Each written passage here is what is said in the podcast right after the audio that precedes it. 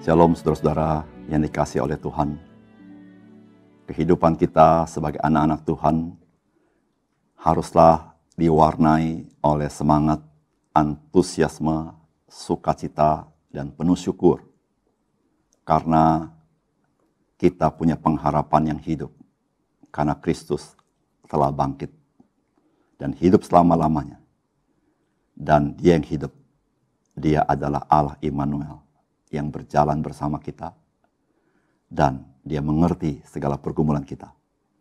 Sehingga dalam segala perkara, kita lebih daripada pemenang. Salam jumpa dalam program Tuhan adalah Gembalaku. Hari apakah hari yang paling indah dalam kehidupan seseorang? menurut saya, yaitu satu hari di mana seseorang itu mendapatkan kembali pengharapannya ketika dia telah melewati masa-masa keputusasaan dan kegelapan. Menurut saya itu hari yang terindah.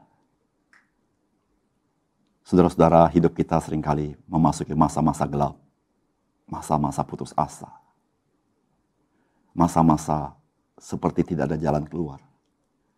Namun ketika satu hari saudara dan saya mendapat pengharapan yang cerah itu. Saya percaya masa itu masa yang tidak terlupakan. Dan saudara tahu itu hari yang paling indah yang saudara akan ceritakan kepada orang lain. Saudara kematian Yesus Kristus di atas kayu salib. Itu hari yang paling gelap bagi murid-murid Tuhan. Saya percaya banyak di antara mereka menangis banyak di antara mereka yang tawar hati. Banyak di antara mereka yang kecewa. Banyak juga di antara mereka mungkin yang putus asa. Tetapi saudara-saudara, Tuhan Yesus dia bukan hanya mati bagi kita. Tapi pada hari yang ketiga dia bangkit dari antara orang mati bagi kita. Saudara-saudara yang kasih dalam Tuhan. Kebangkitan Yesus dari antara orang mati mencelikkan pengharapan bagi murid-murid Tuhan. Namun kebangkitan Tuhan yang sudah dihormati bukan hanya membangkitkan pengharapan bagi murid-murid Tuhan pada masa itu. Tetapi merupakan pengharapan manusia dari segala zaman. Karena kebangkitannya adalah kuasa yang besar. Melahir barukan orang yang binasa menjadi orang-orang yang memiliki hidup yang kekal. Saudara inilah yang akan kita renungkan dari firman Tuhan hari ini. Dari Matius pasal 28 ayat 1 sampai dengan ayat 10. Setelah hari sabat lewat menjelang menyingsingnya fajar, pada hari pertama minggu itu pergilah Maria Magdalena dan Maria yang lain menengok kubur itu.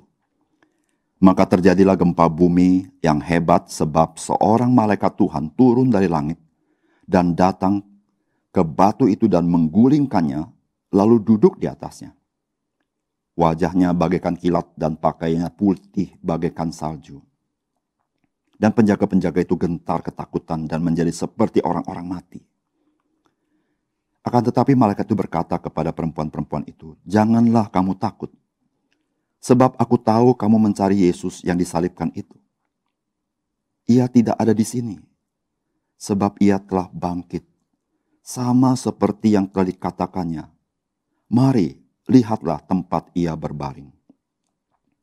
Dan segeralah pergi dan katakanlah kepada murid-muridnya bahwa ia telah bangkit dari antara orang mati. Ia mendahului kamu ke Galilea. Di sana kamu akan melihat dia. Sesungguhnya aku telah mengatakannya kepadamu. Mereka segera pergi dari kubur itu dengan takut dan dengan sukacita yang besar dan berlari cepat-cepat untuk memberitahukannya kepada murid-murid Yesus. Tiba-tiba Yesus berjumpa dengan mereka dan berkata, "Salam bagimu." Mereka mendekatinya dan memeluk kakinya serta menyembahnya. Maka kata Yesus kepada mereka, "Jangan takut. Pergi dan katakanlah kepada saudara-saudaraku supaya mereka pergi ke Galilea dan di sanalah mereka akan melihat Saudara yang dikasih oleh Tuhan, hari Sabat bagi orang Yahudi adalah hari perhentian total. Tidak boleh melakukan pekerjaan apa pun. Sehingga saudara-saudara, bagi murid-murid Tuhan Yesus yang juga adalah orang-orang Yahudi, maka pada hari sabat itu mereka tidak bisa berbuat apa-apa dengan jasad Tuhan Yesus. Maka setelah hari sabat itu lewat, pada pagi-pagi sekali, maka Maria Magdalena dan Maria yang lain buru-buru pergi ke kubur Yesus. Menurut Injil Lukas, wanita-wanita ini pergi ke kubur Yesus dengan tujuan untuk merempahi jasa Tuhan Yesus. Hal ini terjadi kemungkinan ada dua alasan. Yang pertama, kemungkinan waktu perempahan awal sangat buru-buru karena menjelang sabat sehingga kurang rapi. Yang kedua, kemungkinan kedua wanita ini ingin mempersembahkan kepada Yesus rempah-rempah yang baik yang berasal dari mereka bagi Tuhan Yesus. Namun saudara-saudara, wanita-wanita ini tidak berhasil merempahi jasad Tuhan Yesus. Karena jasad itu sudah tidak ada. Kubur terbuka dan mereka tahu jasad Yesus tidak ada. Dan Yesus sudah bangkit dari antara orang mati. Saudara-saudara yang kasih dalam Tuhan, apa yang menjadi pesan firman Tuhan hari ini bagi kita? Dari firman yang kita baca. Saudara yang pertama, kerinduan untuk melakukan yang terbaik bagi Tuhan akan menyaksikan keajaiban Tuhan. Maria Magdalena dan Maria yang lain adalah murid Tuhan Yesus dan mereka adalah wanita. Di manakah murid Tuhan Yesus yang laki-laki? Kita tidak tahu. Tapi kedua wanita ini, pagi-pagi sekali, mereka membawa rempah datang ke kubur Yesus. Mereka ingin melakukan yang terbaik bagi Yesus. Mereka tidak bisa melakukan merempahi Tuhan Yesus. Tetapi saudara, Tuhan berbuat bagi mereka yang melampaui apa yang mau mereka perbuat. Kalau mereka bisa merempai jasa Tuhan Yesus, saya percaya mereka akan senang karena mereka sudah memberikan terbaik. Tetapi mereka jauh lebih senang karena Yesus tidak ada di kubur dan dia bangkit. Dan Yesus menampakkan diri pertama-tama kepada wanita ini. Saudara yang kasih dalam Tuhan, kerinduan yang besar melakukan yang terbaik bagi Tuhan. Tidak pernah disesali. Mungkin ketika kita mau lakukan yang terbaik, tidak terjadi. Tapi saudara jangan kecewa. Bukan apa yang kita perbuat bagi Tuhan yang penting. Tapi apa yang Tuhan mau perbuat bagi kita. Itu jauh lebih penting dalam hidup kita. Dan itulah pekerjaan Tuhan. Mari saudara, kita punya kerinduan yang besar melakukan yang terbaik bagi Tuhan. Dan Tuhan akan menyatakan kemuliaannya dalam hidup kita. Yang kedua, saudara. Saudara kebangkitan Tuhan Yesus dinyatakan dengan kubur kosong. Pemberitahuan dari malaikat. Dan penampakan diri dari Yesus yang telah bangkit. Saudara kebangkitan Tuhan Yesus bukan tanpa bukti bukan tanpa saksi mata. Yesus bangkit dengan bukti di dalam kubur Tuhan Yesus tidak ada jasad Tuhan Yesus. Kubur itu terbuka dengan kuasa malaikat, batu digulingkan, bukan supaya Tuhan Yesus keluar dari kubur, tetapi supaya orang bisa melihat kubur itu kosong. Tapi bukan hanya kubur kosong, tetapi malaikat yang duduk di sana memberitahukan bahwa Yesus Kristus sudah bangkit. Ini adalah berita dari sorga. Dan berita ini pula lah melalui malaikat menyampaikan bahwa Yesus akan dikandung di dalam kandungan Maria, ibu Yesus itu. Berita sorgawi adalah berita kebenaran berita malaikat adalah berita yang sungguh-sungguh terjadi. Tapi tidak cukup sampai di sana. Yesus Kristus yang bangkit itu. Dia menampakkan diri secara fisik kepada perempuan ini. Dan lebih ajaib lagi, perempuan ini memegang kaki Tuhan Yesus yang sudah bangkit itu. Sehingga, penampakan Tuhan Yesus bukanlah halusinasi, bukan sekala sebuah ilusi, tetapi sebuah realitas yang sesungguhnya. Supaya murid-murid Tuhan Yesus tidak ragu, supaya kita tidak ragu.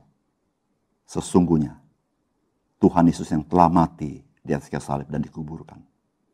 Dia sudah bangkit pada hari yang ketiga dan dia hidup selama-lamanya. Saudara yang kasih dalam Tuhan. Dari zaman ke zaman, manusia berpikir, apakah setelah kematian ada kehidupan? Ada banyak teori, ada banyak keyakinan, ada banyak agama. Tetapi yang membuktikan setelah kematian ada kehidupan, cuma Yesus Kristus. Dia memberitahukan kepada kita, aku mati, tapi aku bangkit kembali. Dan aku bisa membangkitkan orang-orang yang akan kubangkitkan pada hari terakhir. Oleh karena itu, saudara yang kasih dalam Tuhan, berbahagialah kita yang mengenal Yesus dengan kuasa kebangkitannya.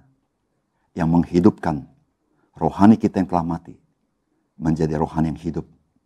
Mata kita celik mengenal kasih Tuhan. Tetapi juga satu kali ketika kita sudah mati, dia sanggup membangkitkan kita, menghidupkan kita kembali sehingga kita bersama-sama dengan dia dalam kemuliaannya. Puji Tuhan. Yang ketiga, saudara. Satu hal yang luar biasa, Yesus Kristus yang bangkit tetap konsisten dengan janjinya sebelum dia naik ke atas kayu salib. Bahwa dia akan berjumpa dengan murid-muridnya di Galilea setelah kebangkitannya. Saudara Matius pasal 26 ayat 32 Tuhan Yesus mengatakan, akan tetapi sesudah aku bangkit, aku akan mendahului kamu ke Galilea. Dan dalam kebangkitannya, malaikat menyampaikan bahwa murid-murid harus ke Galilea. Karena Tuhan pergi dulu ke sana, mau menjumpai murid-murid. Saudara ini sesuatu yang luar biasa. Karena di dalam nubuatan Alkitab, di mana Matius pasal 4 ayat 15-16 mengutipnya seperti ini. Tanah Sebulon dan tanah Naftali, jalan ke laut, daerah seberang sungai Yordan, Galilea, wilayah bangsa-bangsa lain. Bangsa yang diam dalam kegelapan telah melihat terang yang besar. Dan bagi mereka yang diam di negeri yang dinaungi maut, telah terbit terang. Saudara-saudara yang kasih dalam Tuhan, penggenapan firman Tuhan ini selain Tuhan Yesus memakai Kapernaum menjadi pusat pelayanannya. Tetapi Tuhan yang bangkit. Dia juga berjumpa dengan murid-muridnya di Galilea dengan satu maksud yang khusus. Karena di tanah Galilea ini amanat agung disampaikan oleh Tuhan Yesus kepada murid-muridnya. Di tanah kegelapan ini, tanah maut ini, Injil harus diberitakan. Saudara yang kasih dalam Tuhan. Oleh karena itu firman Tuhan berkata, mereka yang diam di negeri yang dinaungi maut telah terbit terang. Saudara yang kasih dalam Tuhan. Jikalau hal ini bukan pekerjaan Tuhan, tidak ada seorang pun bisa melakukan yang seperti ini. Jikalau Yesus Kristus bukan Allah itu sendiri, dia tidak sanggup mengontrol segala sesuatu. Sehingga nubuatan yang begitu detail digenapi satu demi satu. Oleh karena itu saudara, mari kita percaya kepada firman Tuhan. Kita berkata firmanmu itu ya dan amin. Dan segala sesuatu dari firmanmu itu pasti terlaksana. Berbahagialah kita yang bersandar kepada firmannya. Karena firmannya pasti terlaksana di dalam kehidupan kita dalam kehidupan sejarah dunia ini. Mari saudara, kita menjadi orang-orang Kristen yang hidup di dalam kebangkitan Yesus. Sehingga kita bisa dipakai membawa kemuliaan bagi nama Tuhan. Dan banyak orang boleh mengalami kasih Tuhan. Mari kita berdoa. Bapak surga terima kasih untuk firman-Mu.